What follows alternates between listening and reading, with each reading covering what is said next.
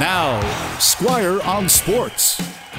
The opening ceremonies for the Winter Games are tomorrow, but some of the sports have already begun. Training runs, qualifying runs in skiing, curling, women's hockey, which starts before the men's does, and Canada easily won its first game, twelve one over Switzerland.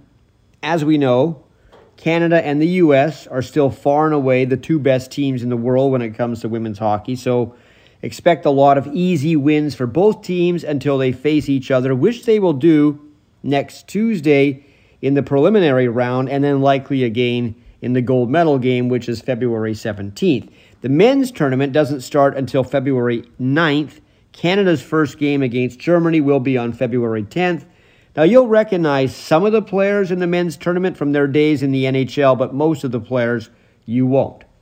Last night in soccer, Canada's men's team moved itself as close to qualifying for this year's World Cup as it can without actually qualifying by beating El Salvador down in El Salvador two nothing in a game that shows you just how diverse trying to qualify in this part of the world is. Sunday, Canada was playing in freezing temperatures in Hamilton against the Americans. Last night it was twenty degrees and humid.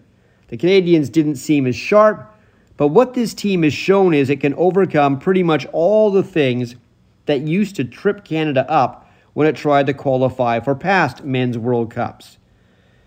The Canadians now have six straight wins, and the last three were won without Alphonso Davies. There are three games left in the qualifying tournament.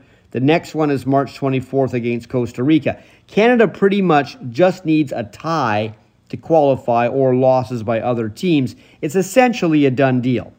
But since Canada's men's team has broken our hearts so many times over so many years, maybe we can keep the champagne on ice until it's officially over. But if you can't wait, I think you're safe to crack the bottle open and celebrate.